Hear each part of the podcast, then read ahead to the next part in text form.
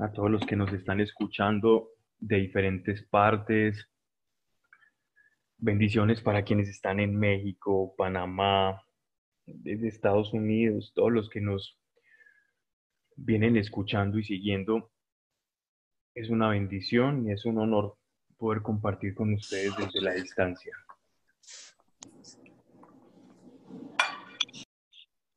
Hoy vamos a continuar con, con el libro de los Proverbios. Pero antes vamos a hacer una, una pequeña meditación. Y es que para este tiempo, la reflexión sobre quiénes somos nosotros los hombres delante de Dios, cuál es el propósito de, de tu existencia y la mía dentro de su plan de creación.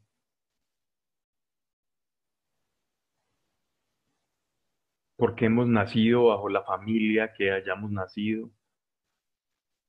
Porque nacimos con la nacionalidad que nacimos. Reflexionar en este tipo de cuestiones es, es importante y no somos los únicos que nos hemos hecho esta, estas preguntas, ¿no?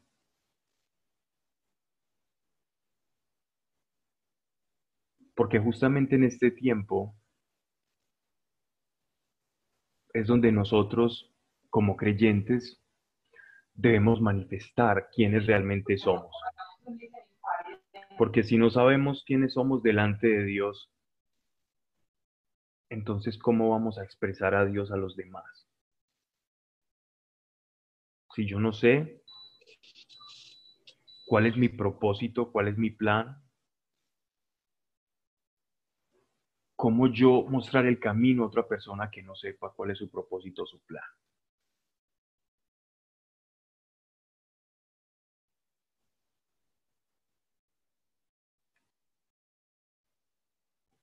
Me voy a ir al libro de los Salmos, el Salmo 8, versículo 4. Cuando contemplo los cielos, obra de tus manos, la luna y las estrellas que tú has establecido. ¿Qué es el hombre para que te acuerdes de él? Y el Hijo del Hombre para que él te cuide.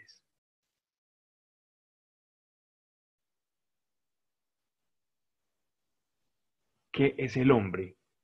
Aquel poeta que escribía este salmo, que en realidad es una canción, es una poesía, tiene métrica, tiene rima, tiene prosa, tiene un grado de sonoridad que si la escucháramos en el idioma original sería precioso.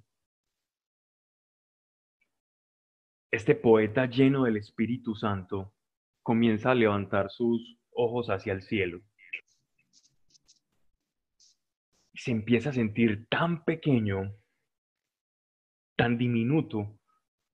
Ve la luna, ve las estrellas, ve el firmamento y todo se le antoja tan completamente enorme en proporción a su propia pequeñez y flaqueza. Pero por otro lado, mientras contempla la grandeza de Dios, comienza una sensación a inquietar su alma. Y es la sensación de que el Espíritu Santo le está inyectando, le está revelando esta palabra que en forma de salmo, en forma de, de poesía, se nos brinda a nosotros. Y en esa contemplación él dice, ¿cómo si Dios es más grande que lo que mis ojos alcanzan a ver? ¿Cómo es posible que este Dios se esté contemplando en mí? Y esto lleva pues al salmista a afirmar, cuando contemplo los cielos, obra de tus manos, la luna y las estrellas que tú has establecido, ¿qué es el hombre para que te acuerdes de él?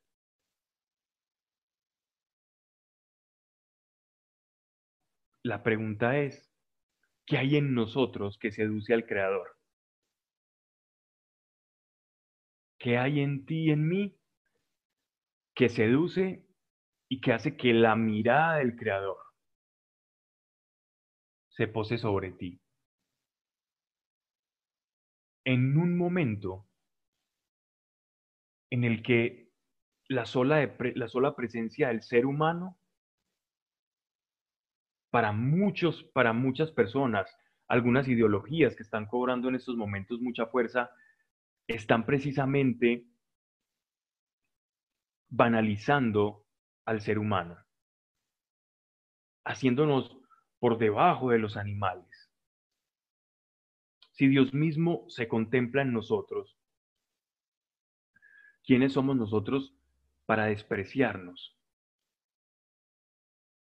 ¿Por qué lo hacemos?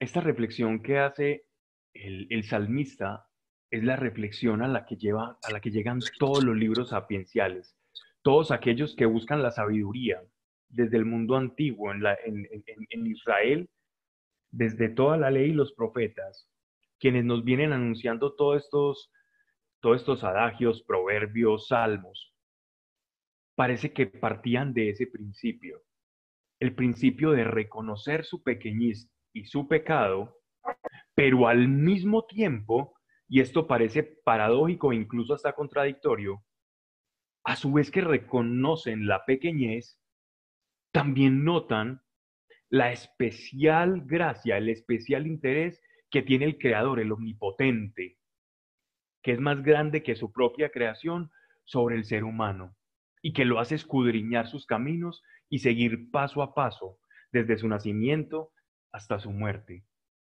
¿Qué hay en nosotros que seduce al Creador? Esta era la, la gran pregunta que ellos se hacían.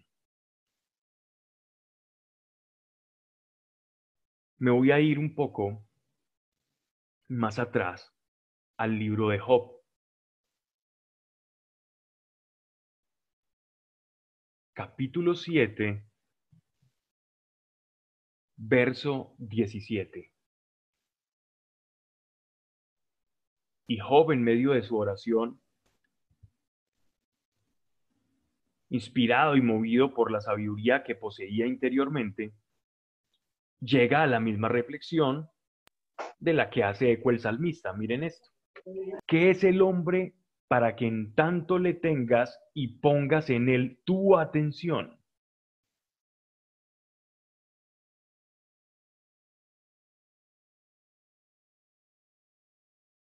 Para que le visites cada mañana y a cada momento le pruebes. Hay una inquietud de estos hombres sabios y prolijos en el Espíritu Santo. ¿Quién es el hombre?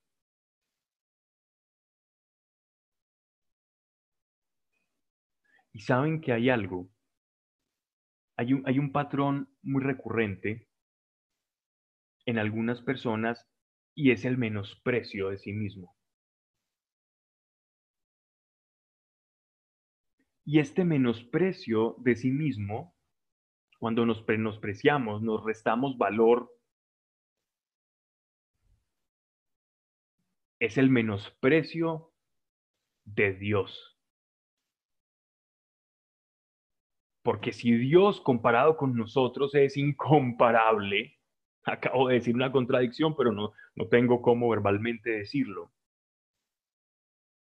Si Dios siendo tan grande pone la atención y fija su mirada sobre nosotros, reconociendo que algo valioso ha puesto en cada uno de nosotros, ¿quiénes somos nosotros entonces para menospreciar sobre todo menospreciarnos. ¿Por qué? Desconocemos en estos tiempos el valor del ser humano. Y este valor es dado directamente de la brocha del Creador. El valor que nosotros tenemos es porque la firma de quienes somos nosotros es la firma de Dios. Así como un gran artista o pintor rubrica y firma sus obras, Dios firmó su obra en nosotros. Y puso su sello, a imagen y semejanza fuimos creados.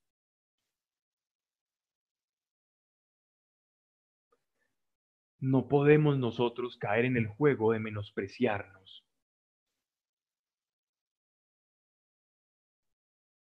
Reconocer nuestra flaqueza y nuestra debilidad es sabio, es prudente, pero ese menosprecio por nuestra debilidad no nos puede llevar a cruzar la frontera y a no tener en cuenta cuál es nuestra herencia, de dónde venimos, quién es nuestro progenitor. Por eso el ser humano, no siendo consciente de la imagen y semejanza de su creador, poco a poco, entenebreciendo su conciencia, se va a ir detrás de pasiones engañosas hasta el punto en que perdemos nuestra humanidad, nuestra identidad. Y ese es el peligro que estamos viendo, sobre todo en estas concepciones posmodernas del hombre, y a lo que nos está llevando la corriente del pensamiento, desde la sociología, desde la cultura, desde los grandes medios de comunicación. Desnaturalizar la esencia espiritual, nada más y nada menos que la huella de Dios en cada uno de nosotros. Y como iglesia tenemos que levantar la voz. Ya el salmista, ya Job lo decía. ¿Quién eres? ¿Qué es el hombre para que tú lo visites cada mañana? Significa que Dios tiene especial atención y celo por la humanidad. Y el ataque más grande que se podría hacer al Señor es precisamente destruir la obra insignia de su creación, que es el ser humano. Y sí, somos pequeños, y sí, pecamos, y somos frágiles, y ocasionamos estragos, guerras, destrucción, caos. Como seres humanos tendemos a la incoherencia, casi como por inercia. Pero preguntémonos nosotros también esto como un principio de la sabiduría. ¿Quiénes somos nosotros para que Dios se fijase en ti y en mí. Dios quiere rescatar la imagen que poco a poco, con el tiempo, con las heridas, con las malas decisiones, hemos ido distorsionando. Porque la vida del ser humano es, solo va en dos, hacia dos lugares, o a recuperar la imagen y semejanza al Creador, y esto a través de su Hijo Jesucristo, o empañar la imagen del Creador cada vez más y constituirse un ser completamente independiente como una nueva criatura. O parecernos a nuestro Creador, o convertirnos en otro ser completamente diferente. Solo hay dos opciones para el ser humano, no hay punto medio en esto. Nuestra vida como creyente debe ser descubrir la imagen de Dios y preguntarnos, Señor, ¿por qué te has interesado en mí? Y si te haces esa pregunta con el debido celo, con el cuidado y la delicadeza que ha de tener aquella inquietud, el Espíritu Santo, que es el más deseoso de mostrarte la obra que culminó Jesucristo en la cruz, se va a encargar de enseñarte por qué tú eres valioso para Él. Y créeme que así tú también, al igual que el Señor, vas a adquirir un celo porque el ser humano no pierda sus principios que en esencia son espirituales. Porque aquel que pierde sus principios es caldo de cultivo, es masa para edificar, para formar cualquier cosa. Pero quien conoce su ADN espiritual no va a permitir que nadie ni discurso, por bueno que parezca, por mucho que ofrezca, te permita negociar esos principios.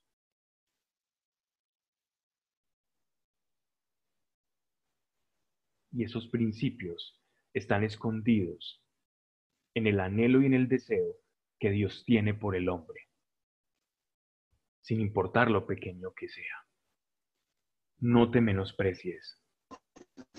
Menosprecia el pecado que hay en ti, pero no te menosprecies. No lo hagas, porque al menospreciarte estás menospreciando la obra de Dios y la creación de Dios. No lo hagas. No lo vuelvas a hacer reconoce tu pequeñez y dile a Dios que hay en mí que tú quieras recuperar, que hay en mí que tú quieras separar, que hay en mí que tú quieras limpiar, que hay en mí que tú quieras sacar. Muéstrame el molde, porque cuando yo tenga el molde, entonces voy a saber cómo ir y parecerme a ese molde. Dame el principio y yo te daré mi voluntad. Esa es la práctica de la vida espiritual. Conocer el principio y poner a echar la voluntad, a correr la voluntad. Padre, gracias por cada persona, Señor. Oh, Señor, hay tantas peticiones y oraciones y sabemos que hay mucha necesidad, pero con, con alegría hemos visto cómo, cómo escuchas a esta iglesia, cómo escuchas a este grupo de creyentes, de hijos tuyos y, cómo te tomas tan en serio cada oración y cada petición para mostrarnos que tu obra no fue en vano. Padre, no queremos hablar por hablar, No queremos enseñanzas para la vida y que se queden ahí, sino que desde el Espíritu produzcamos vida. Que tu palabra se traduzca en acciones y que esas acciones puedan ser vistas a ojos extranjeros como amor. Que no se diga aquí cosa alguna que no esté de acuerdo a tu voluntad no es de nuestro interés, en lo absoluto no. Mas para edificarnos sea, Señor, todo lo que aquí hablamos, Padre, y abra el corazón de cada persona, de cada persona, porque ciertamente tú estás hablando hoy, escucharemos como tu poder ha surgido efecto. Yo te doy gracias, Señor, y acompáñenos, Señor, a cada uno de nosotros desde desde las casas, Señor, donde se encuentran todos quienes escuchan, y que tu presencia sea tangible, Señor, sea una realidad para la carne, porque en el Espíritu ya sabemos que lo es, pero ayuda a carne. Y gracias por esto. En el nombre de Jesús. Amén. Bien, ahora entonces vamos a seguir con Proverbios. Estábamos en el capítulo 17, no lo habíamos terminado porque nos, quedamos un poco cortos de tiempo la charla pasada, pero aquí ya vamos, vamos a continuar. Capítulo 17, versículo 15. Ok. Vamos a mirar por acá. dice, bueno, perdón, eh, quería decir algo antes. El, quería hablar un poco sobre todo de este salmo, de este salmo 8, verso 7, y, y relacionarlo con el libro de Job, por lo que es lo que Dios está mostrando. Que nadie nos robe lo que nosotros somos en Él. Que nadie te venda o te ofrezca una teoría en que te ponga por, de, que te ponga por debajo de un animal. Que no te vendan una teoría de que el ser humano es un cáncer para el planeta. Que no nos vengan a nosotros ahora. Yo no sé quién es tan bueno dentro de los seres humanos para decirnos a qué población se puede eliminar, a quién no qué población es valiosa y quién no, y cuál no. Cuando Dios creó al hombre dijo que lo vio bueno y se agradó en él. Y esto sigue siendo así. Esto no ha cambiado. Nuestra lucha es contra el pecado. No es contra el hombre, es contra el pecado. Verso 15, capítulo 17. Quien asuelve al reo y quien condena al inocente, ambos son abominables a Dios. Y esto es un parámetro de justicia que vemos que se repite. Y el parámetro de justicia es la verdad. Aquí se nos presenta el caso de un juez que condena a una persona que no ha cometido delito. Y sabemos claramente, es una obviedad, que este juez está actuando bajo un principio de injusticia. Y así nosotros en nuestros actos, en nuestras decisiones, cuando tomamos partido por alguna persona X o Y por la afiliación que tengamos, bien sea familiar o porque sea una amistad. Levantar un falso testimonio para, para ayudar a un amigo o un pariente no deja de ser algo injusto, sin importar el nivel de filiación que tengas, de familiaridad o de amistad. La justicia y la verdad son la verdad independientemente del vínculo emocional que tengamos. Y Dios nos está llamando a que caminemos en verdad. Y este otro juez o juicios que nosotros también hacemos. Lo que pasa es que aquí se nos presenta como el caso de un juez. Dice, y quien conden, quien absuelve al reo, alguien, un juez que absuelve a alguien que cometió, sabiendo que cometió un delito y lo absuelve también es injusto. Y quien condena al inocente también. Entonces, la justicia no tiene tinte emocional. La justicia está relacionada o está emparentada con la verdad. Si yo camino en verdad, no importa si la verdad cae a mis seres queridos, a mis allegados, es la verdad. Y Dios dice que es abominación para Dios la injusticia, precisamente porque Él es justo. Entonces llevemos estos parámetros de justicia a nuestra vida cotidiana. ¿En qué podemos estar siendo justos o injustos? ¿En qué podemos estar actuando permisivamente sabiendo que hay algo que debe ser condenado? Y simplemente por no meternos en líos, por huirle al conflicto, dejo pasar un acto de injusticia. O por cobardía, o simplemente porque en mi corazón está hacer la injusticia. Verso 16. ¿De qué sirve el oro en manos del necio? Pudiera comprar la sabiduría, pero no tiene juicio. ¿Cuál es el fin con el cual se juzga la vida del hombre. La, finalidad con la cual se juzga normalmente la vida de un hombre es por sus éxitos, ¿no? Y un termostato, una medida del éxito, es su capacidad adquisitiva. Cuando vemos a alguien que, que ostenta muchos bienes, casi que como un destello fugaz, pensamos, es una persona exitosa, ya lo tenemos como un pensamiento completamente automatizado. Vinculamos pues las riquezas con el éxito, esto hablando como carnales en el mundo carnal, no en el mundo espiritual, que el éxito no tiene nada que ver con esto.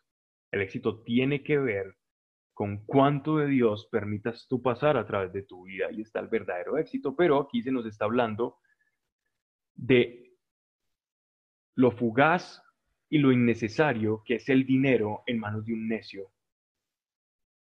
Porque el dinero no te da sabiduría, pero aún si pudiera comprar la sabiduría, no tendría juicio para gastar ese dinero. y vuelve y se nos pone ese paralelo entre el éxito espiritual versus el éxito material.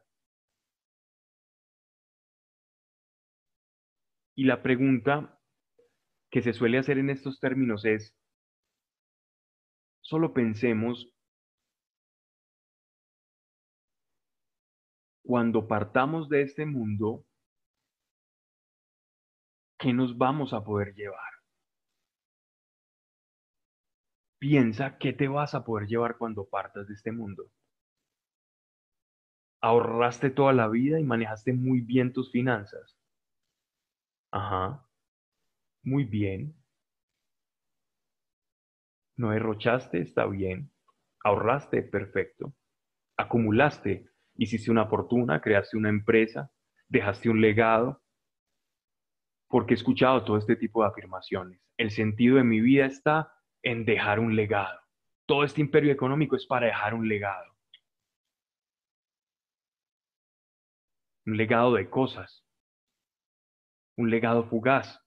Porque ni tú ni aquellos a, en, quienes tú vas a delegar tu fortuna, tus hijos, tus nietos, cuando partan de este mundo, se van a poder llevar ese legado. Por lo tanto, tu legado nunca va a poder ser de tu propiedad. Y lo que conocemos nosotros como propiedad en realidad es una ilusión. Todo aquello que yo no me pueda llevar en mi momento de partida de este mundo es una ilusión. Es una salida de campo con la familia, es una entrada a cine que una vez me veo la película, se acabó y la vida continúa. Pues así es con la vida en la tierra. Yo llego aquí, pago mis boletas, me acabo, pero yo no me quedo viviendo en el cine, ni me pertenece. Tú puedes comer en un restaurante, pero ese restaurante no es tuyo. En un instante parecería que, todo que todos los meseros, que los cocineros, están a tu servicio y todo es tuyo porque estás pagando ese servicio. Pero cuando te dejas ese lugar, tú no le puedes dar órdenes ni a los meseros, ni al cocinero, ni a los dependientes del local. Y así es la vida de nosotros por esta tierra. Tú solamente eres dueño de lo que te puedas llevar de este mundo. Solo somos dueños de aquello que nos podamos llevar. Eso es lo que realmente nos pertenece. Pero toda nuestra vida está girando en torno a la ilusión. Somos presa de esa ilusión. Es difícil salir de esa ilusión. Y no ponemos atención en las cosas venideras, en las que sí nos pertenecen.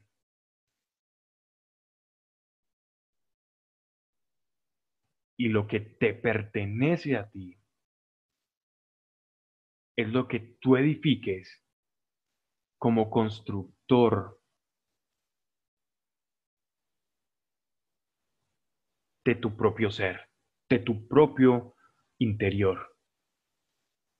Eso es lo que tú te vas a llevar, que estamos construyendo interiormente.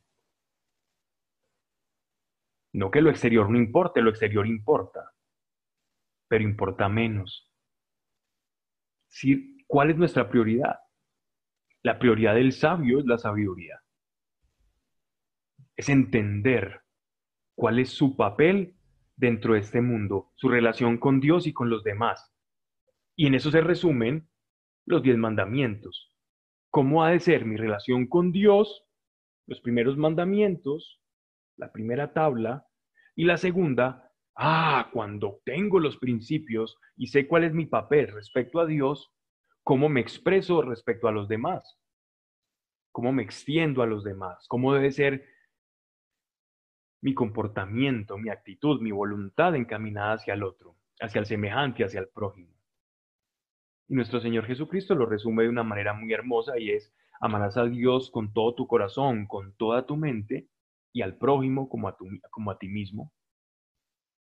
Porque no puedo amar al prójimo si no he recibido el amor de Dios. Entonces, preguntémonos esto, porque casi todo el tiempo nosotros estamos pensando en resolver los asuntos de acá y Dios es consciente de eso. Pero Dios da suficiente gracia para aquel que se anime y le pregunte, Señor, ¿yo por qué estoy acá? Sin importar las circunstancias en las que te encuentres. Señor, muéstrame por qué estoy acá viviendo lo que estoy viviendo. Señor, muéstrame. Yo quiero que me des una dosis de tu entendimiento. Y el Padre generoso lo va a hacer con gusto. Porque Él quiere mostrarte tu papel. Porque imagínense ustedes un maestro de orquesta, un director de una orquesta, y que el violinista no sepa que es violinista y que tiene un violín en el bolsillo, bueno, si le cabe.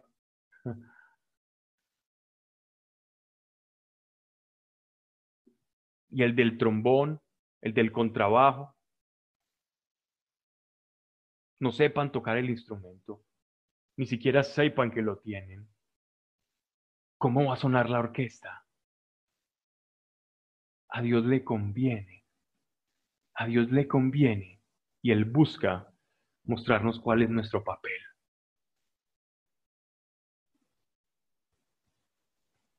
Es el principio de la armonía como iglesia, descubrir cuál es nuestro papel y también el principio del gozo en la práctica de la fe con la iglesia es el descubrir cuál es tu papel. Hay un gozo que no tiene medida cuando tú vas encontrando tu camino, el camino que Dios te planteó. Es es la mejor sensación que puede existir. Cuando vas encontrando el lugar dentro del bus y ya no te sientes tambaleando, sino que ya sabes cuál es tu lugar y te sientas en tu lugar del bus, te sientas a tocar el instrumento que te corresponde tocar porque lo sabes tocar, porque es el que mejor te suena y ese es el que Dios precisamente te puso a ti. Porque el buen Dios no concede deseos irrealizables en el corazón del hombre. El buen Dios no pone deseos irrealizables en el corazón del hombre.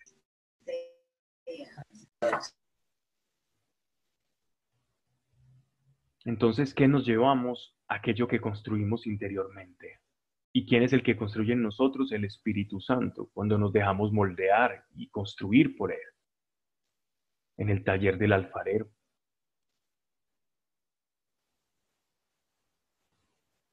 Verso 17. El amigo ama en todo tiempo. Es un hermano en el día de la desventura. Otras traducciones dirían que el amigo se conoce en el momento de la desventura. Y es verdaderamente donde se prueba el oro. Los que saben un poco de orfebrería o de metales preciosos. Yo hace poco estuve en un, en, un lugar donde se pesaba y, se vendía y se compraba oro. Y, y cómo uno puede ser fácilmente taimado, engañado por el aspecto del oro.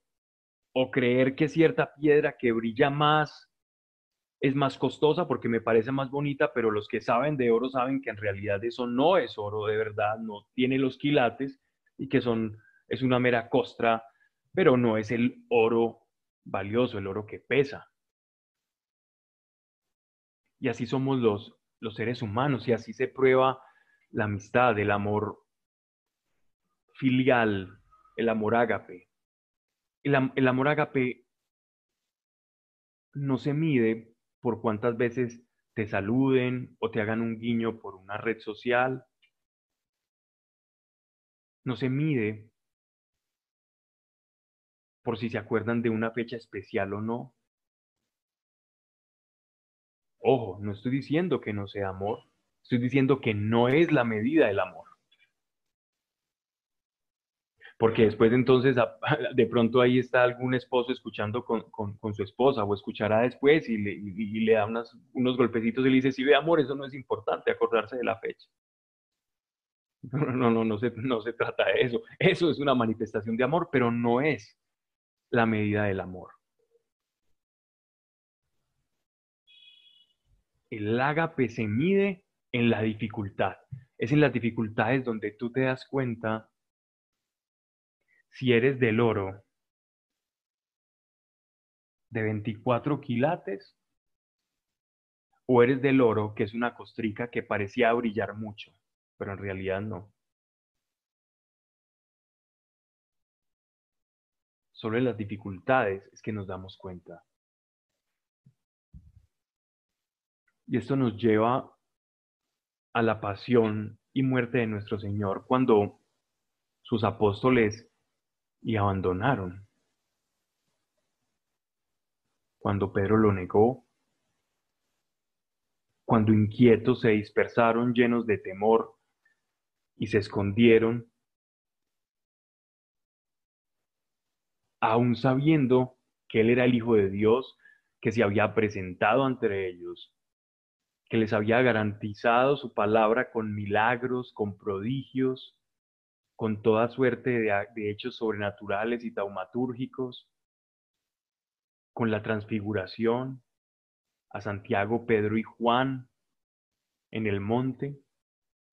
Y aún a pesar de eso, los apóstoles todavía eran un oro que parecía brillar, pero todavía tenían que ser expuestos nuevamente al fuego.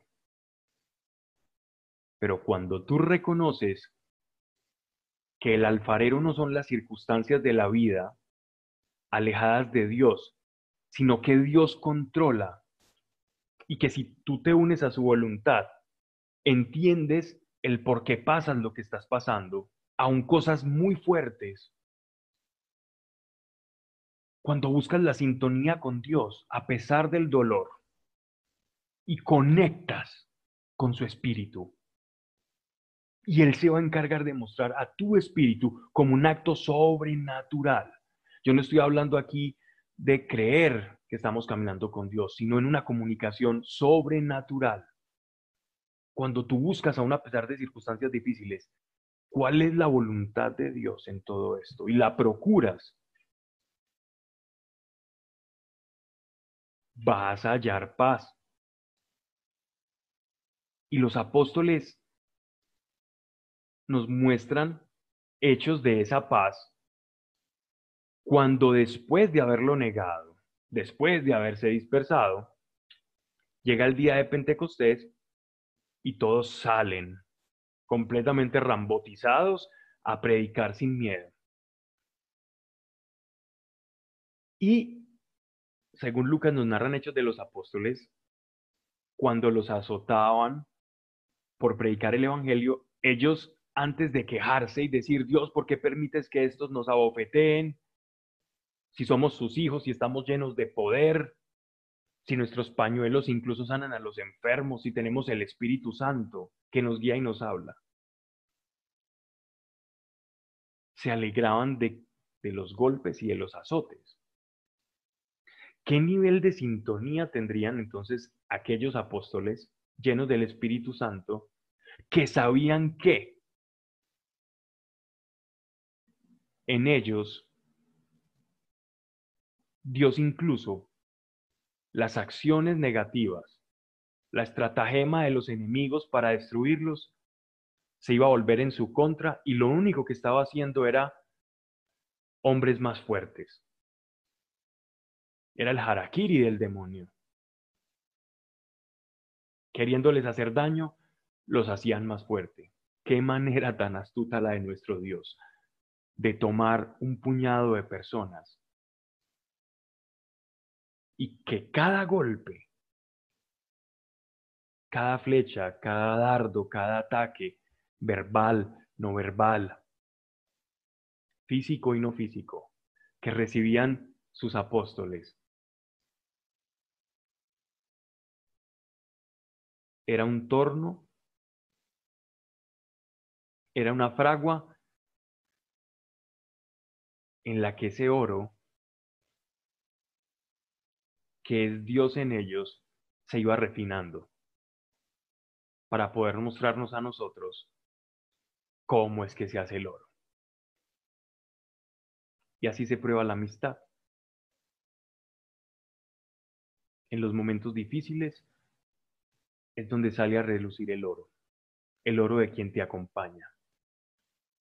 No necesariamente quien más habla y quien parece estar más presente, es quien más ama no necesariamente.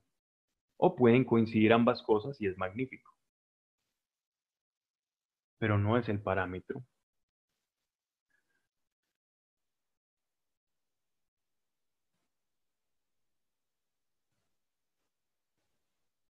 Verso 18. Es necio el que estrecha la mano empeñándose por otro.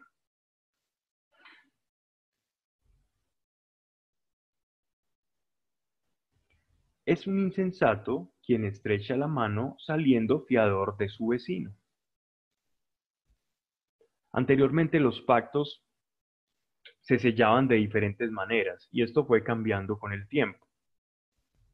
Para la época en la que estaba concebido, este proverbio se tiene como una forma fehaciente para sellar un pacto el estrechón de el, eh, estrechar, perdón, una mano. Y aquí nos, nos dan un principio, y este es un principio de economía, de economía según los principios de Dios. Y tiene que ver con el salir fiador. El necio es necio el que estrecha la mano de la mano empeñándose por otro. Debemos ser muy cuidadosos sobre la persona por la cual nosotros vamos a ser fiadores. Porque es nuestra identidad, es nuestro ser, es nuestra carne la que va a pagar, la que va a poner la cara por esa persona. Entonces, no está del todo mal el negarme a ser fiador de alguien. Si ese alguien es una persona que no tiene una rutina de honestidad, de querer pagar, una conducta aprobada. Entonces nos están hablando acá, y eso es un principio completamente sencillo y economía. Dios aconseja, no sea fiador. Salvo, salvo, por amor a un hermano y por el conocimiento de ese hermano. Que ese hermano sea una persona aprobada, pero que no caigamos en esa necedad, porque ya me ha tocado ver muchos casos en los que por, por, por hacer de fiador de alguien, terminan empeñados. Y generalmente, la ligereza, el ímpetu, la fuerza con la que una persona pide un préstamo o te pide que le ayudes para ser fiador, por lo general no es la misma firmeza, no es la misma premura y fortaleza con la cual va a querer pagar. Por lo general, estamos hablando de personas no aprobadas. Verso 19. Ama el delito quien ama las riñas. Ama el delito quien ama las riñas.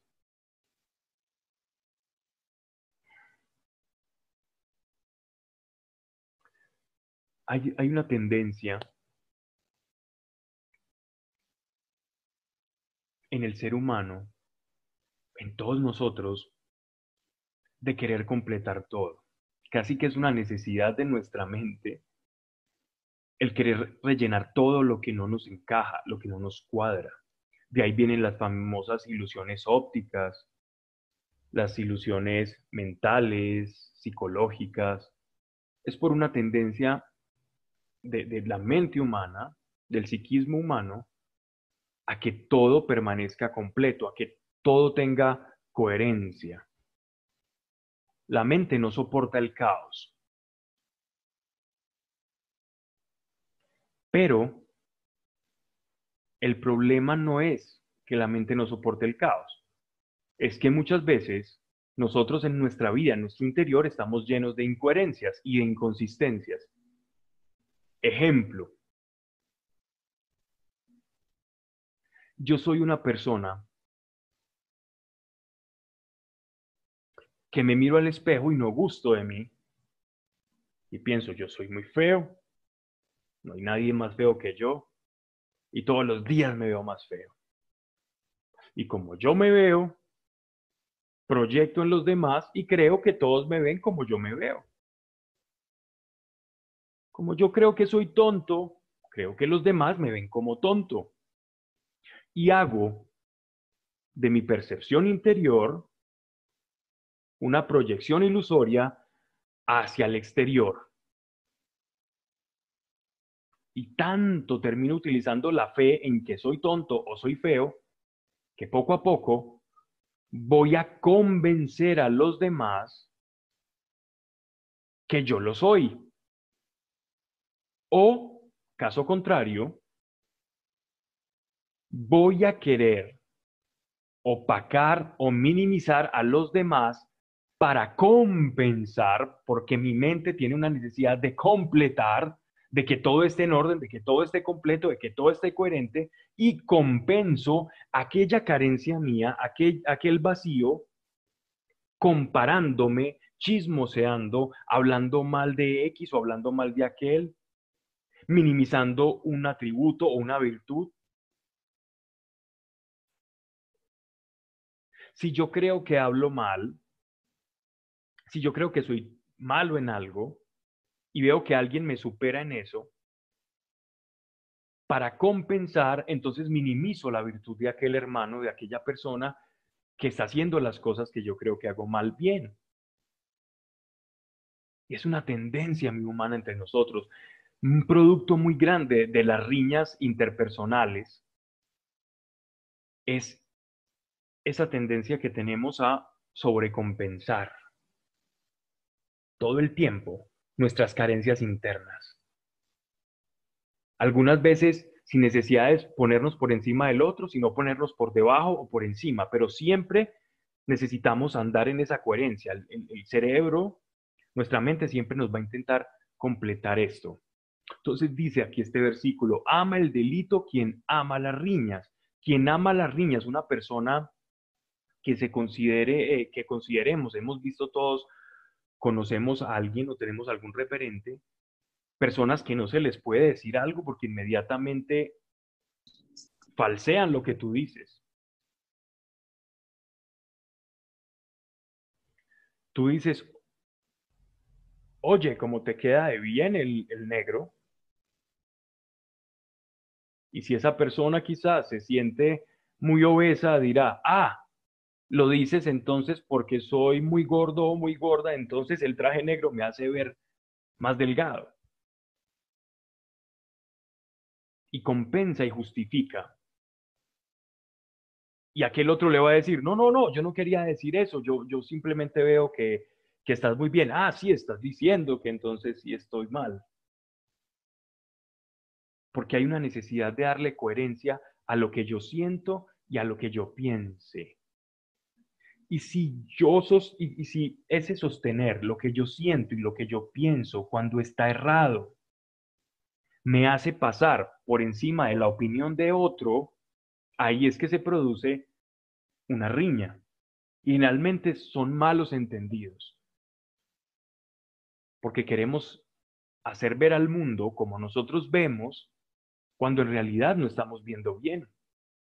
Cuando lo que estamos haciendo es compensando o estamos rellenando vacíos que tenemos con actitudes. Y gran parte del comportamiento humano es un comportamiento de relleno. Rellenar vacíos emocionales, interiores, traumas, dolores, gigantes del pasado, temores, y compensando, compensando, todo el tiempo compensando. Y esto es producto de muchas riñas.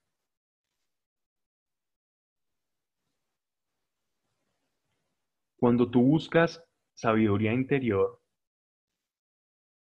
tienes que poner un espejo grande, del tamaño que tú midas, y mirarte todo el tiempo frente a ese espejo. Y reconocer en ti que es verdad y que no. Y un paso muy grande en esto de la sabiduría interior, a lo que nos lleva el libro de Proverbios desde el, desde el que empieza el primer proverbio hasta el proverbio 31.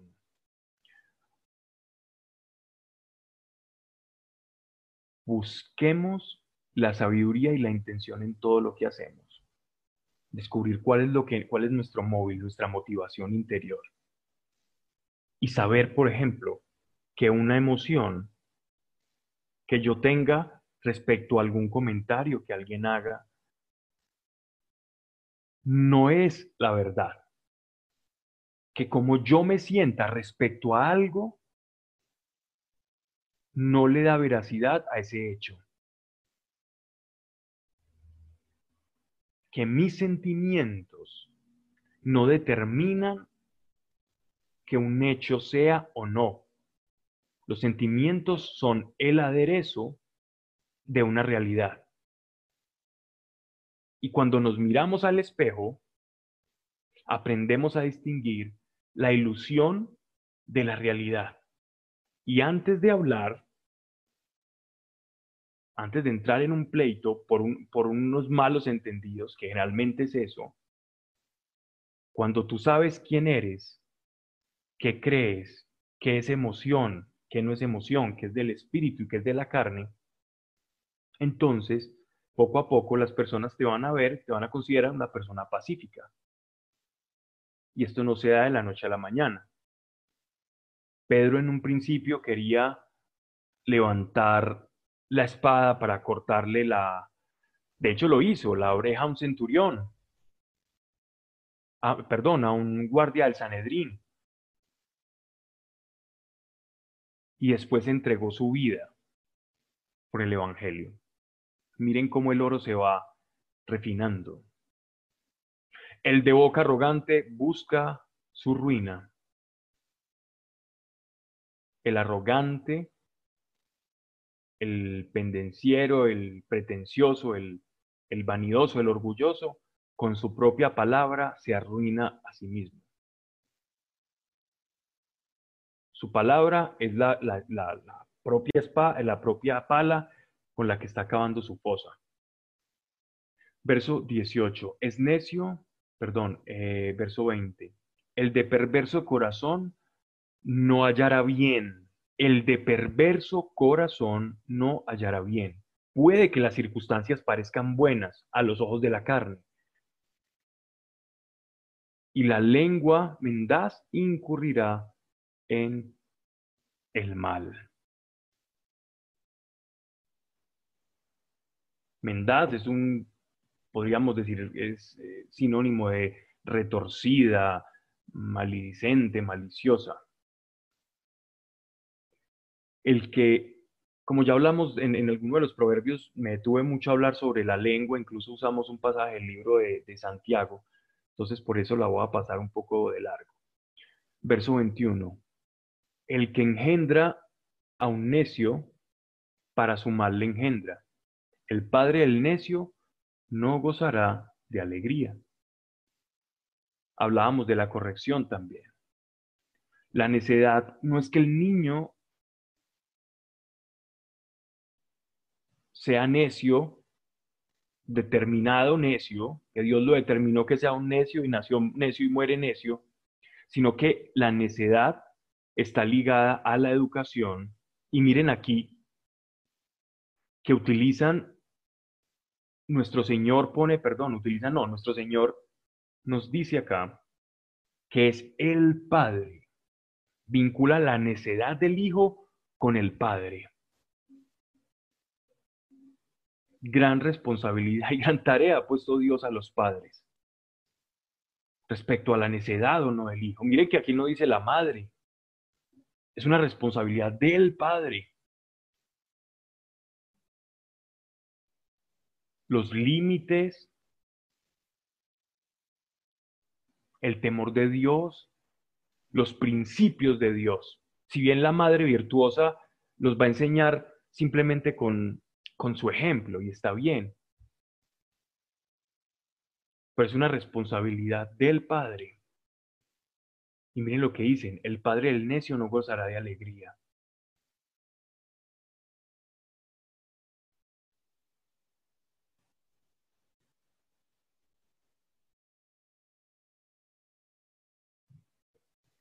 Quienes, de hecho lo estaba pensando, no tienen hijos con, no, no, no tienen hijos con padre, el ejemplo de la mamá. Y dejar a Dios y reflejar a Dios como Padre. Dios bien nace en acoger. Yo creo que de las personas que yo he llegado a admirar más en la fe o en su camino con Dios, ha sido algo muy peculiar y es que, por lo general, son tres personas que amo mucho en el Señor y son personas que no tienen, que no tuvieron padre o no lo conocieron o tuvieron un padre dilapidador eh, maltratador que abandonó el hogar. Y son las personas con la relación más preciosa que conozco con Dios y más admirable. ¿Y por qué se da eso, ese fenómeno? Porque aquellas personas acogen a Dios enteramente como su Padre.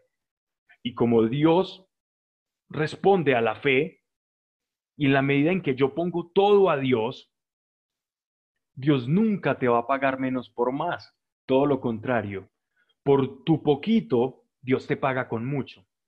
Y si yo por lo, con lo muy poco lo busco como mi padre, Dios con lo mucho me va a demostrar que Él es mi verdadero padre. Y entonces se vuelven como personas que caminan entendiendo lo que es ser hijos de Dios a un nivel y a una plenitud en la que disfrutan demasiado esa relación y guardan demasiado esa relación con Dios. Entonces lo importante en este caso es tener en cuenta como madre que no tienen un papá en esos momentos para sus hijos es presentarles a Dios como su padre y llevarlos a ese conocimiento y a enseñarles quién es su padre. Es una doble tarea, ¿no? No, no la tenemos fácil.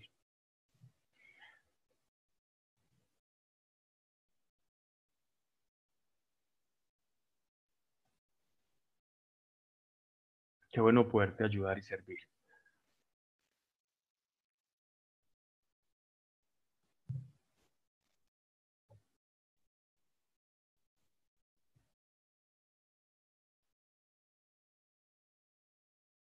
Versículo 22. Corazón alegre hace buen cuerpo.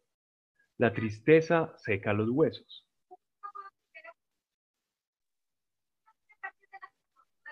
Esto es, este pasaje es exquisito porque nos están mostrando la relación de la alegría con la salud del cuerpo. La manera en que está unido el espíritu, las emociones o el alma y cómo se ve reflejado en nuestro cuerpo. Y es que nuestro cuerpo refleja lo que nosotros sentimos y cómo pensamos. Miren que la relación psicosomática psico, cuerpo o psique y soma, soma cuerpo, psique, eh, alma, perdón, soma es cuerpo en griego. La relación que existe entre el, entre el alma y el cuerpo ya es algo completamente científico. Y ya la escritura nos hablaba incluso de cómo un corazón abatido seca los huesos, pero el corazón alegre le da vida. Y Dios, si hay algo que Dios pone en todo creyente, es la alegría de la salvación. Quien camina con esperanza, infunde de alegría a su corazón. Y esto empieza así. Recibo yo la alegría de Dios, la alegría de ser adoptado por Él como hijo de Dios. Camino en esa herencia como hijo, sintiéndome hijo, sintiéndome escuchado, caminando, alabándolo, sabiendo que no estoy solo. Y poco a poco, mi cuerpo va a ir reaccionando a esa verdad. El primero que siempre se entera de la verdad es el espíritu. Imagínense la verdad como si fuera un run run. Un cuento que está sonando por ahí. Y el que primero escucha el cuento es el espíritu. El espíritu es el que primero tiene contacto con la verdad. Es el que es más afín a la verdad. Es como que la atrapa, se adhiere al espíritu la verdad. El espíritu siempre está buscando la verdad tu espíritu, el que puso Dios dentro de tu cuerpo, el que va a pasar es de este otro lado del velo cuando partamos de este mundo, anhela y busca la verdad. Y cuando la siente, cuando la toca, es el primero que la escucha y la recibe. Cuando la recibe, es tanta la armonía, la fuerza que se origina ahí, que la transmite a tu cuerpo, perdón, a tu alma, a tu psique, a tu mente, y tu mente dice, ¿qué es esto? No puedo comprender, ¿qué es lo que me está pasando? Y tu emoción reacciona con felicidad. Ya, el primero que se enteró fue el espíritu, después se enteró la carne y por último el cuerpo es como el que llega tarde al cuento, al chisme, a la fiesta dice, bueno, aquí qué pasó. Y recibe satisfacción y recibe plenitud e incluso sanidad. No saben, desde mi experiencia con Dios, pues llevo viajando, orando por muchas personas, he visto muchas sanidades, he visto cosas espectaculares a los ojos, personas ser sanadas de ceguera, de tumores, traumatismos, personas estar en cuidados intensivos como una, una masita, literalmente, y como en semanas se reconstruyen, ven como, como un hueso completamente desastillado, destruido, se reconstruye en tres días. Es impresionante. Pero en este tiempo también me ha tocado ser testigo presencial de cómo nuestras emociones afectan a nuestros órganos. Y muchas veces, y esto lo digo para todos los que estamos orando por enfermos, porque nos vamos a topar muchas veces con personas que nos piden una oración para sanar una enfermedad. Y me he visto en la penosa tarea de pensar, oh Dios, ¿por qué sanas a unos y a otros no? Y en esa pedagogía de Dios y aprendiendo en el camino, orando por muchos, fui descubriendo esa relación que existe entre nuestra alma y nuestro cuerpo. Y cómo los vacíos del alma se traducen en una respuesta corporal cuántos dolores de cabeza, personas con, con problemas de, de migrañas inexplicables. Vas donde el médico y te dicen simplemente, oye, tienes migraña. La migraña puede ser por esto, por esto, por esto, por esto, y te dan una lista de factores interminables desde tu alimentación hasta cómo duermes, de qué posición duermes, en qué fecha de nacimiento tienes, de todo, tú puedes ver de todo. Origen de la migraña, eso es indeterminado.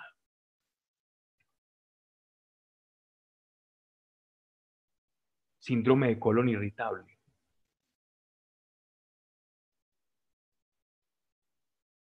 Dolores fantasma en articulaciones.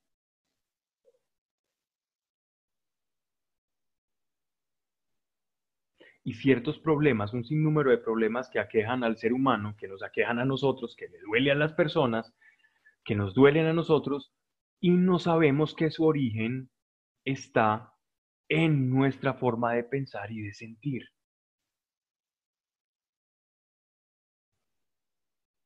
Y esto yo lo cuento mucho, pero pues creo que lo, voy a contar acá para, para poderle dar un sentido de, con base en la experiencia. Y es una vez que iba a orar por una mujer que, que tenía artrosis degenerativa y el Espíritu Santo me lo prohibió. Yo me sentí mal. Incluso yo por quedar bien con la persona que me pidió la oración, yo, yo quise desobedecer al Espíritu Santo. Y decir, no, de pronto me lo estoy inventando, pero en mi, en mi interior sabía que el Espíritu Santo no lo estaba dejando hacer. Pero era una mujer anciana y llevaba un tiempo ahí eh, de pie para que hiciéramos una oración por ella. Y de pronto el Espíritu, conociendo mi debilidad, me revela que el origen de su enfermedad no es ni genético, ni deconstructivo, ni por su ancianidad, sino que su origen está en una falta de perdón. Esto abrió un panorama amplísimo para mí. Porque entonces, aquello que le preguntaba tanto a Dios, Señor, ¿por qué sanas a unos y a otros no? comenzó a tener ahora un sentido para mí. Muchos no quieren estar sanos. Imagínate tú siendo un gran cirujano, el mejor de todos no hay nadie como tú. Y alguien va a tu consulta. Y tú el mejor de los cirujanos, el mejor de los internistas, el que mejor hace diagnósticos, le dice, oye, tu problema está en los pulmones. Tienes un EPOC muy fuerte. Oye, yo te puedo operar, sí, pero tienes que dejar de fumar. Ah, no, yo no voy a dejar de fumar. Sáname. Pero yo voy a seguir fumando. Tú como el mejor de los cirujanos le vas a decir, oye, no me hagas perder el tiempo, tengo una lista muy grande de personas detrás. Ve deja de fumar y cuando dejes de fumar, ven donde mí que te puedo quitar las secuelas de eso. Pero lo mismo nos pasa a nosotros. Queremos que Dios nos quite condiciones, pero no meditamos en cómo estamos pensando, cómo estamos viviendo. ¿Cuántas veces hemos vivido ofendidos por quizás años con personas?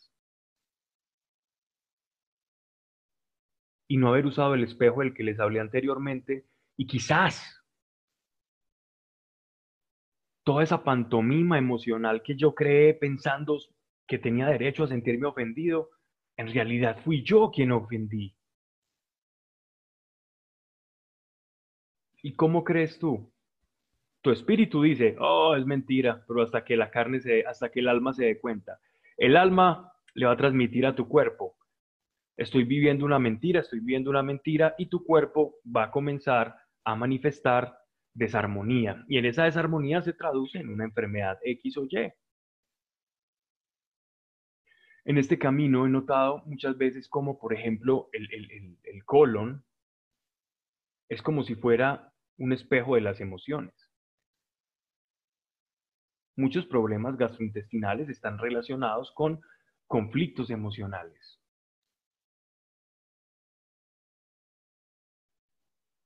Problemas estomacales con el temor.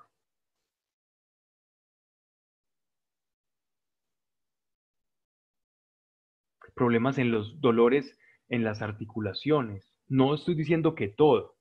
Estoy diciendo, hay unos que sí, hay otros que simplemente se originan porque este cuerpo tiene un desgaste y un desgaste natural.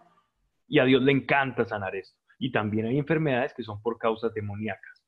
Pero refiriéndome precisamente al, texto que estamos tocando, que es el que engendra, eh, perdón, eh, corazón alegre hace bien al cuerpo, la tristeza seca los huesos. Es que esto es literal.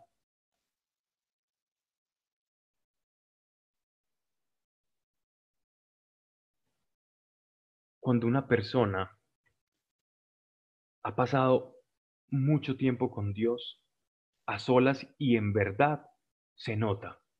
Irradia algo completamente diferente. Tú lo notas, tú lo vas a notar. Hay personas que de la noche a la mañana dan un giro completamente en su apariencia. Y cuando tú te sientas con esa persona, sabes que hay algo especial ahí.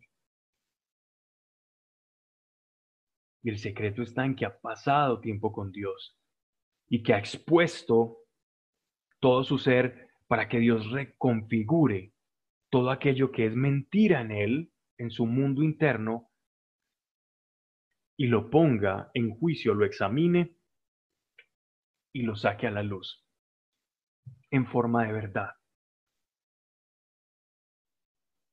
Esa es la forma en que se refina el oro. Muchas enfermedades son producto de esto.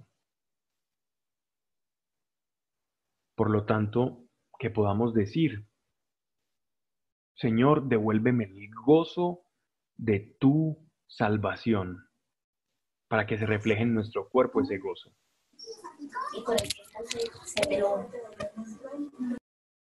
Verso 22. Corazón alegre hace bien al cuerpo, la tristeza seca los huesos, verso 23, el inicuo acepta dádivas para torcer el derecho. El soborno.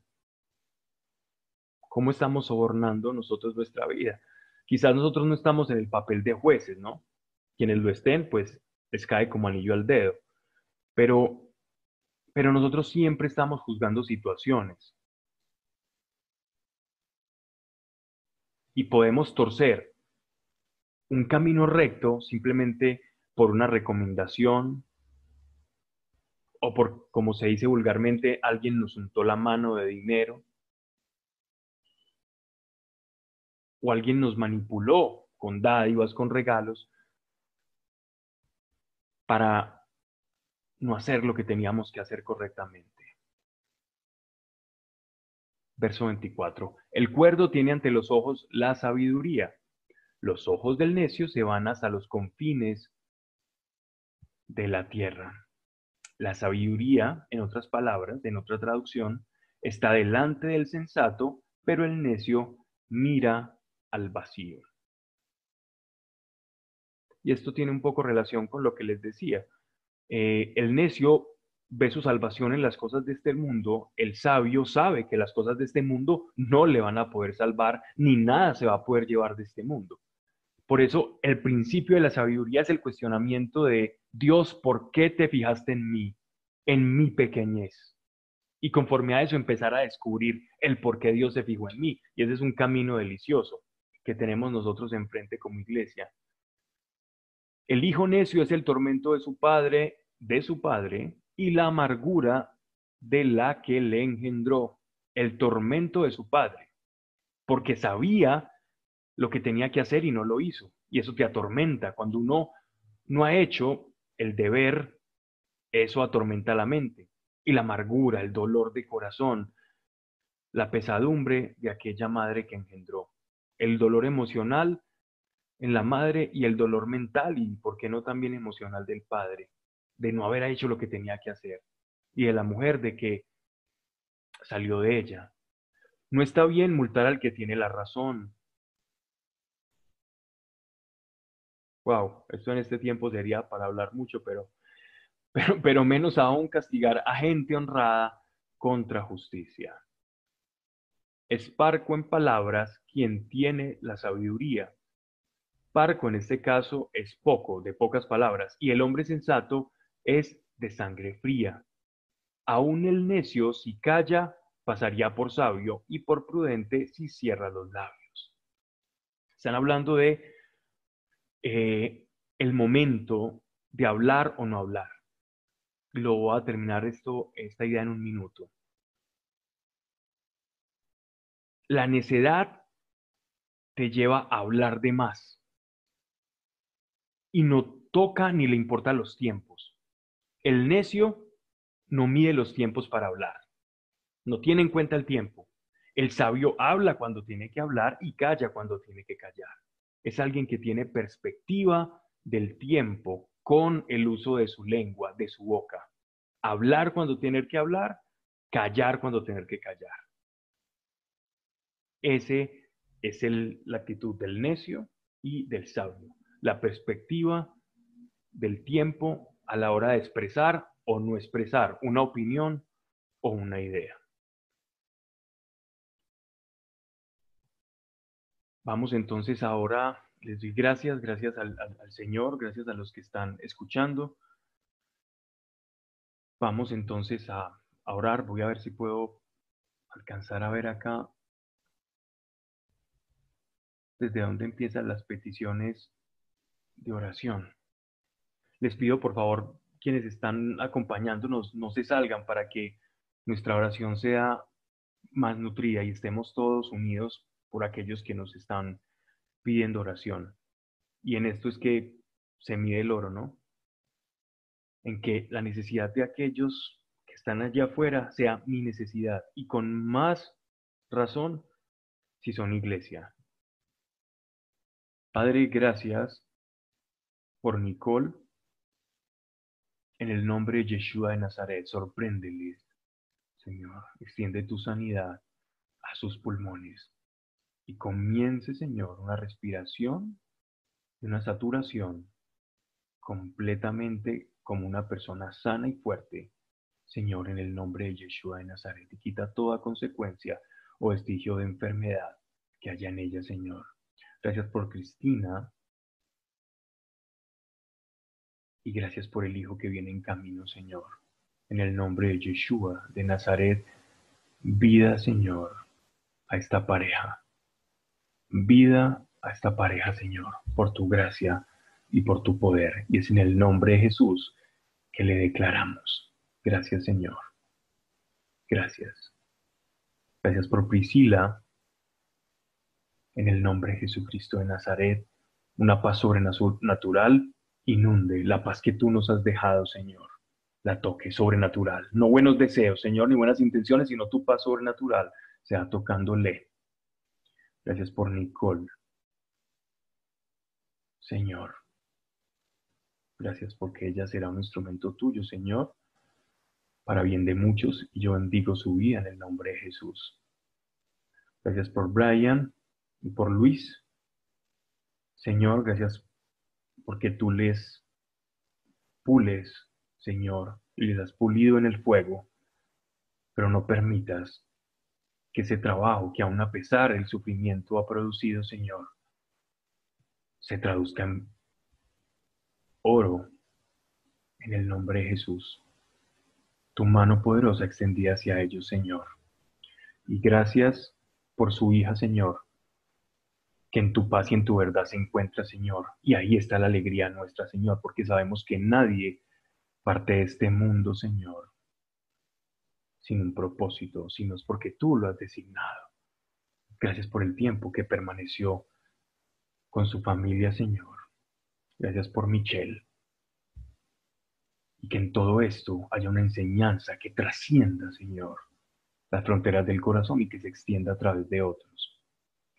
Gracias, Señor, por Lucía, en el nombre de Yeshua de Nazaret, Padre, toda fisura, toda fractura en el nombre de Jesucristo de Nazaret se alinea en estos momentos su pelvis, cadera, en el nombre de Jesucristo de Nazaret y se vuelven a unir, Señor, hueso con hueso en el nombre de Yeshua de Nazaret. Y el dolor comienza a disminuir a partir de ahora y, y tendremos, Señor, cuenta y razón de este milagro, Señor, y gracias por tu amor y tu poder.